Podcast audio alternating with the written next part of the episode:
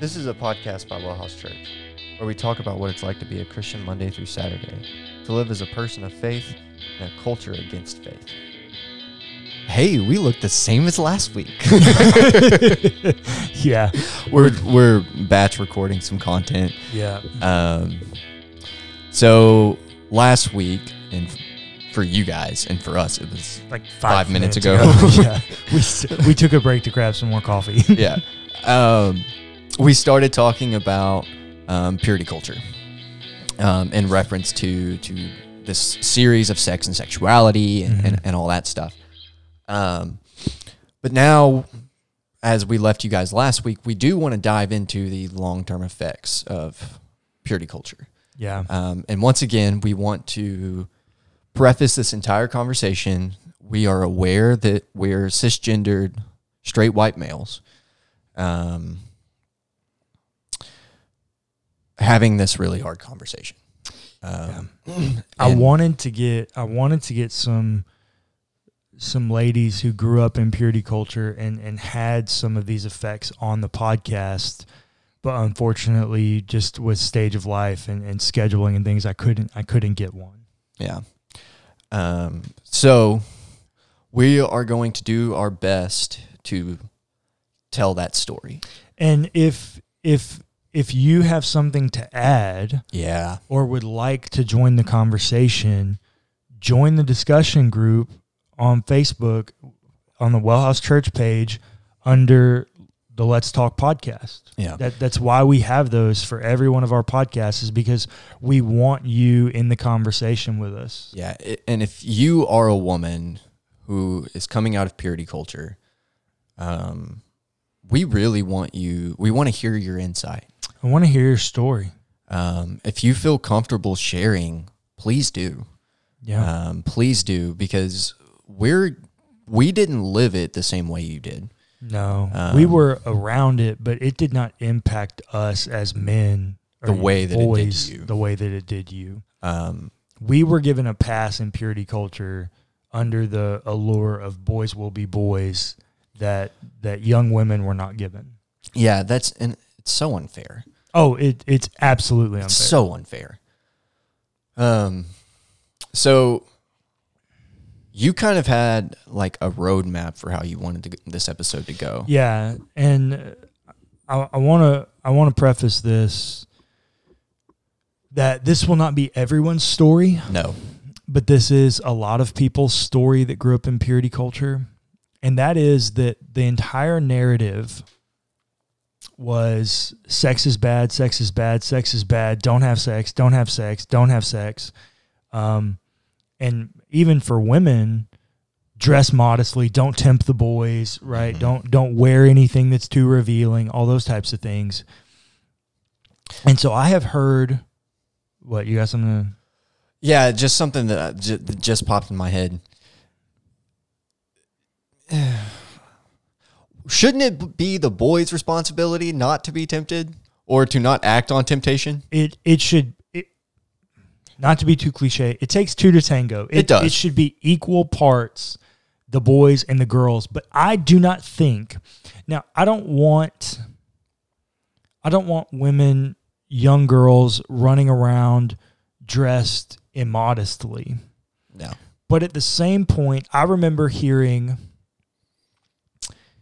I remember hearing a a preacher when I was a youth pastor um and and really diving into the pastorate and and really it was in youth ministry where I began to wonder how my teaching affected the hearer Yeah. um, because youth are so impressionable. They're sponges. Exactly. And I heard this preacher say that girls shouldn't be allowed to wear leggings or yoga pants because they were nothing more than ankle length panties. Um, vehemently disagree. Um, women, you're covering yourself. You should be allowed to wear yoga pants in public if that's what you want. If if that is something that you want. It reflects your identity, your personality. If if you feel beautiful in those, what Yep. whatever, you should be allowed to wear those. Yep. Men, if it's a big deal, don't look at her butt. Like That's control that your easy. eyes. Her face is a long way from her butt. Yeah. Yeah, I, I vehemently reject that idea. Well, that that I don't now. Once again, I don't think in in the nicest way possible. I don't think young women should run around looking like strippers, right. right? I don't, I don't think they should be that revealing, but I also don't think that that because there's a fear of tempting young boys that they should have to temper their style or what makes them feel beautiful. Yeah. No, I totally agree. Um, totally agree. And what's super crazy about this is growing up around purity culture. I remember one time, it wasn't at a church that you and I went to together. Okay. It was a different one. There was a girl who came wearing a revealing top. And then one of the female um, leaders in the church gave her her jacket to cover up with. So not only were they stifling this girl, they had the women in the church brainwashed to it too. Well, and and not just that, this woman gave this girl her jacket, which I imagine was ill fitting on the young girl. Yes, very much so. Um, yeah, I I just there's so many things wrong with that. The narrative should not have been entirely on the girls. The narrative should have equally been men, young Yeah. boys. Control, Control, yourself. your eyes, control your thoughts. Like grow Yeah. up. Like I, I I don't know what else to say. Be a man. and I don't think that was fully communicated. I remember at times it was communicated, Yeah. but like, But it na- was- but it would the purity culture movement on women or on young girls was shouted through a megaphone. Yeah. Whereas with boys, it was whispered in our ears behind closed doors. And like we said last week, at least in, in our experience, it typically focused on porn it did more than it or did- lust. A porn lot and of lust. lust. It never focused on controlling your actual sexual activity, Correct. um, which seems bass backwards to me, honestly. Yep. Um, but No, whatever. for sure. But because of all of this, one one long term effect that I've seen and heard from both young women and young men who are married to young women that grew up in purity culture, as well as the men that grew up adjacent to it, is that even after marriage,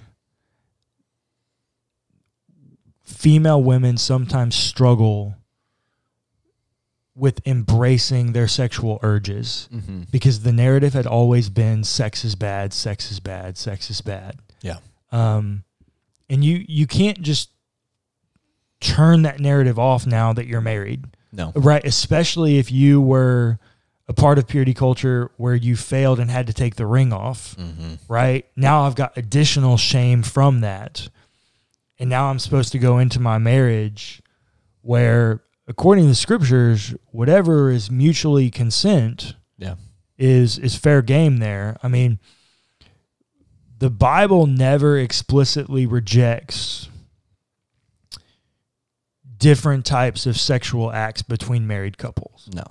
So, whatever is your pleasure, And it's equally wanted on both sides. equally wanted and there's Consented respect to. and consented to on each side you're you're fair you're fair game to to please each other however you choose Yeah. um but even if you have that thought if you have that urge to do something your mind immediately rushes to oh wait that's impure Yeah. right or or i've heard this from a lot of people sex is not good Yeah. because Can't tell you how many times I've heard that. yeah like it, it's just not enjoyable because it wasn't the the narrative was not hey embrace your sexuality embrace your sexual desires in a healthy way. Yeah. It was suppress them, get them out of here, clo- lock them behind a closed door. Do not succumb to them. The way that I think we need to think about this is for, you know, depending on how old the girl is when she gets married, you know, upwards of two decades um, of this idea being tattooed on her brain. Mm. Um, Yeah. and when she gets married, that tattoo don't go away. Right. It's still there, and it's painful to remove. Yeah. No, that's a that's a really good metaphor. That's a really good metaphor. Because like we said, you can't you can't just turn off the way that you've been taught and and as we talked about in the first episode,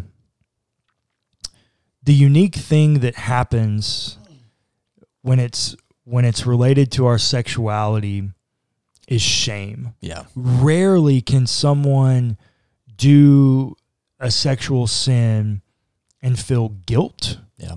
without feeling shame. And the difference between them is staggering. Yeah.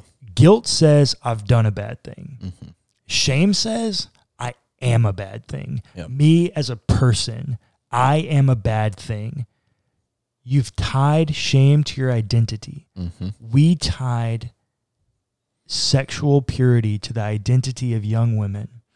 And so, even having sex in healthy, loving, monogamous marriages triggers shame for some of these women. hmm And it's hard to overcome, as you said. And I say it all the time in premarital counseling. You can have good sex and a bad marriage. Yep. You can never have a good marriage if you have bad sex. Yeah. It will not last. Yep. I mean, there is just no way. No. And so what we've done is I think this is just me. I would love somebody to link a study or statistic. If not, I'll find one and link it in the discussion group uh, on the Let's Talk face uh, Let's Talk discussion group of Wellhouse Church's Facebook page. But if I had to guess, the numbers of divorce are equally as high amongst women who grew up in purity culture as they are for people who grew up outside the church, if not potentially higher.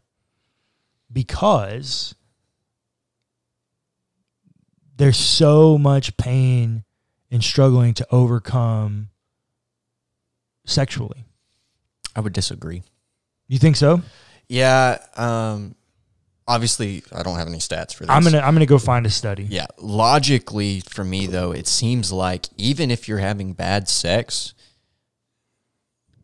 in a marriage and you're coming from purity culture, you've typically already heard the, the narrative that divorce is bad, right?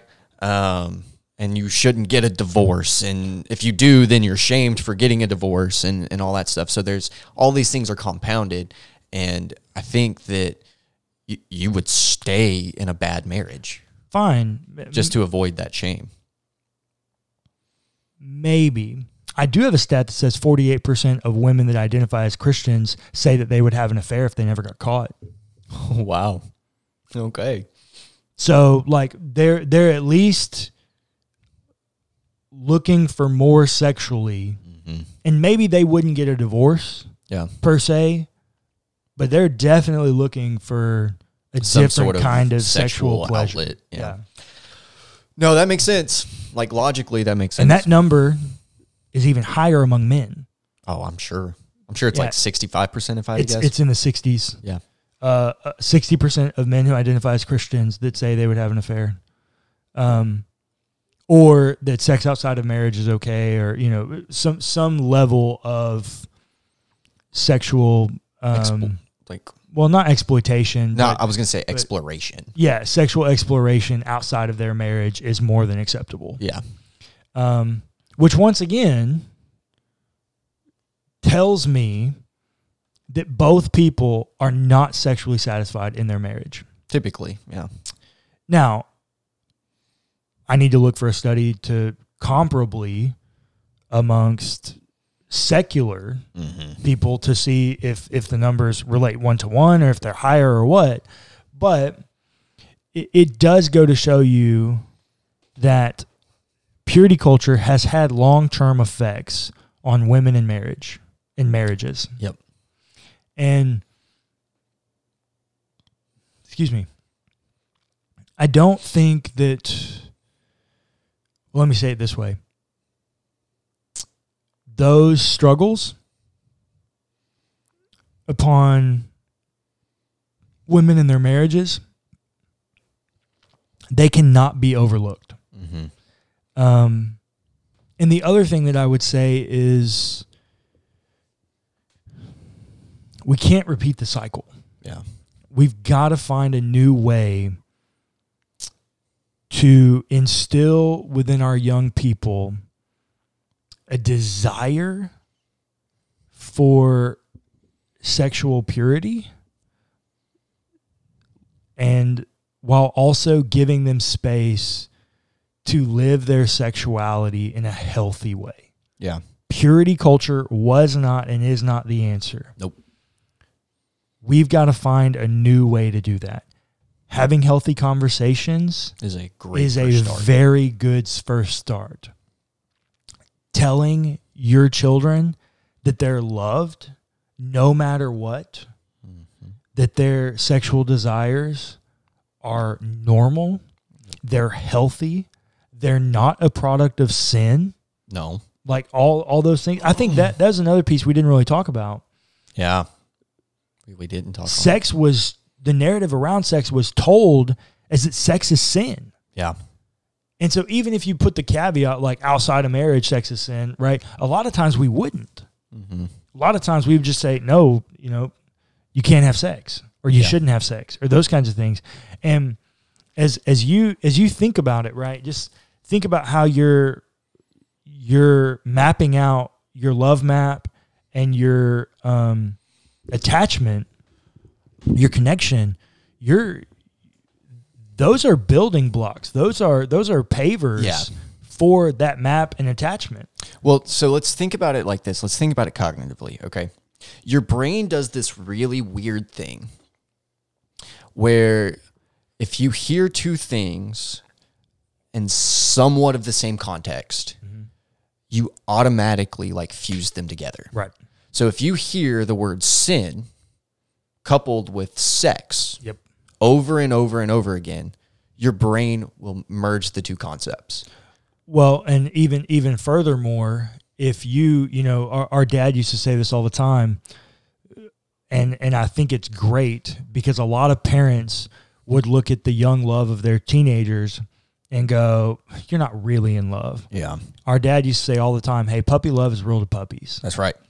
and so you're also being told a narrative that hey, this person that you love, you don't have to have sex with them Yeah. and your mind is fusing them together. Um, and for a lot of people, especially from the purity culture movement, they date for years, years before they get married.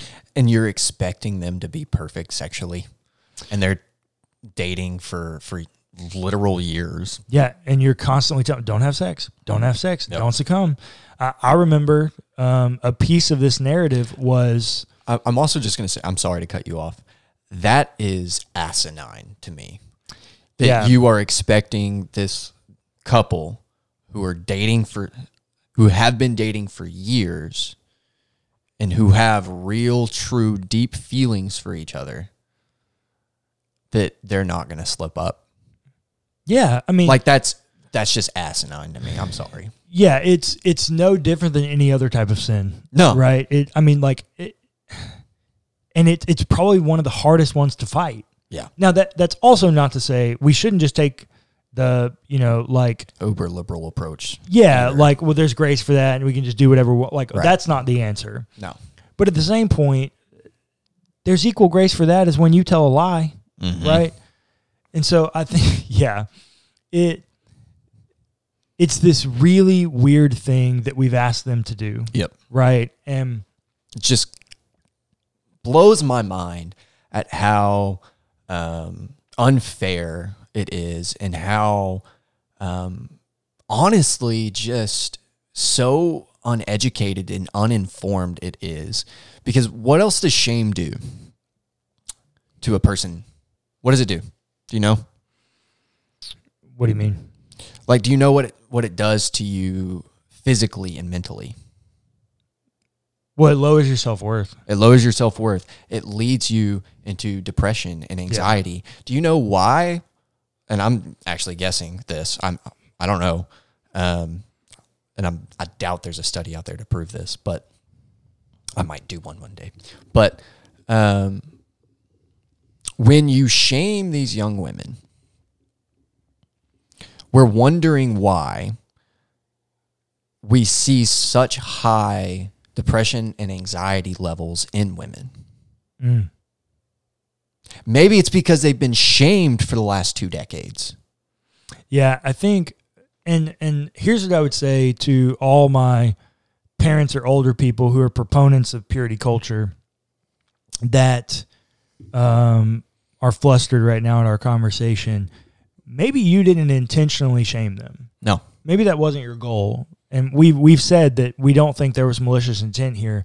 But when you've tied their identity to their sexuality and their purity of sexuality, mm-hmm. you have shamed them when they fail. Even if you Yep. didn't know they failed, Yep. you shamed them mm-hmm. because they deeply inherited that understanding that their purity was their identity. Yeah. And yeah, I think I think you might be right onto the anxiety piece um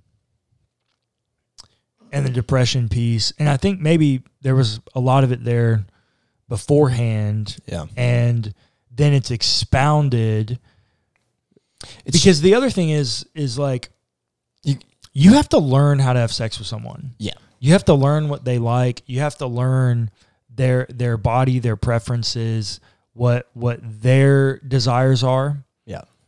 And as you're trying to learn that, there's some times where you do some things that's kind of not good. Well, so let's just yes, absolutely. And and so what happens is these women can easily get to a point where they go, "Oh man, I'm I'm not doing it right. I'm not good enough." yeah. Mm. hmm and that that expounds the anxiety, the depression, the lacking in self worth. Yeah. When you look at it, you got to look at it generationally as well, right? Because as we stated, purity culture didn't really start until the turn of the century and all that stuff. Um, and so when you when when you have that coupled with a woman's place is in the kitchen, Mm. they're not allowed to express themselves in the way that they need to because the man controls the woman's expression. Um, they're not allowed to work. They're not allowed to do anything. Their their sole purpose is to provide for the family or to take care of the family and to take care of the man sexually. You you couple all of these things together, plus the shame that they would feel at a younger age for giving in leading to this final place of I am not worth anything. Yeah. I am not worth anything. I, I just I don't know how nobody's made all those connections. Yeah, and I think people have. I would I would point to the Liturgist podcast Oh, and yeah, their yeah. Mhm. episode on purity culture. Mm-hmm. Um, I, I, I think people have made those connections, but people in our positions of being a moderate Baptist church Yeah. Have not been vocal about this and have not said and and this is how I want to end this episode. Ladies, I'm sorry. Yes. I'm sorry that the church did this to you. I'm sorry that in an attempt to do something good, we created a lot of hurt for you. I am sorry that you have had to experience this level of shame that's that's connected to something that's so deep to your identity as a person of God, made in the image of God. I am sorry.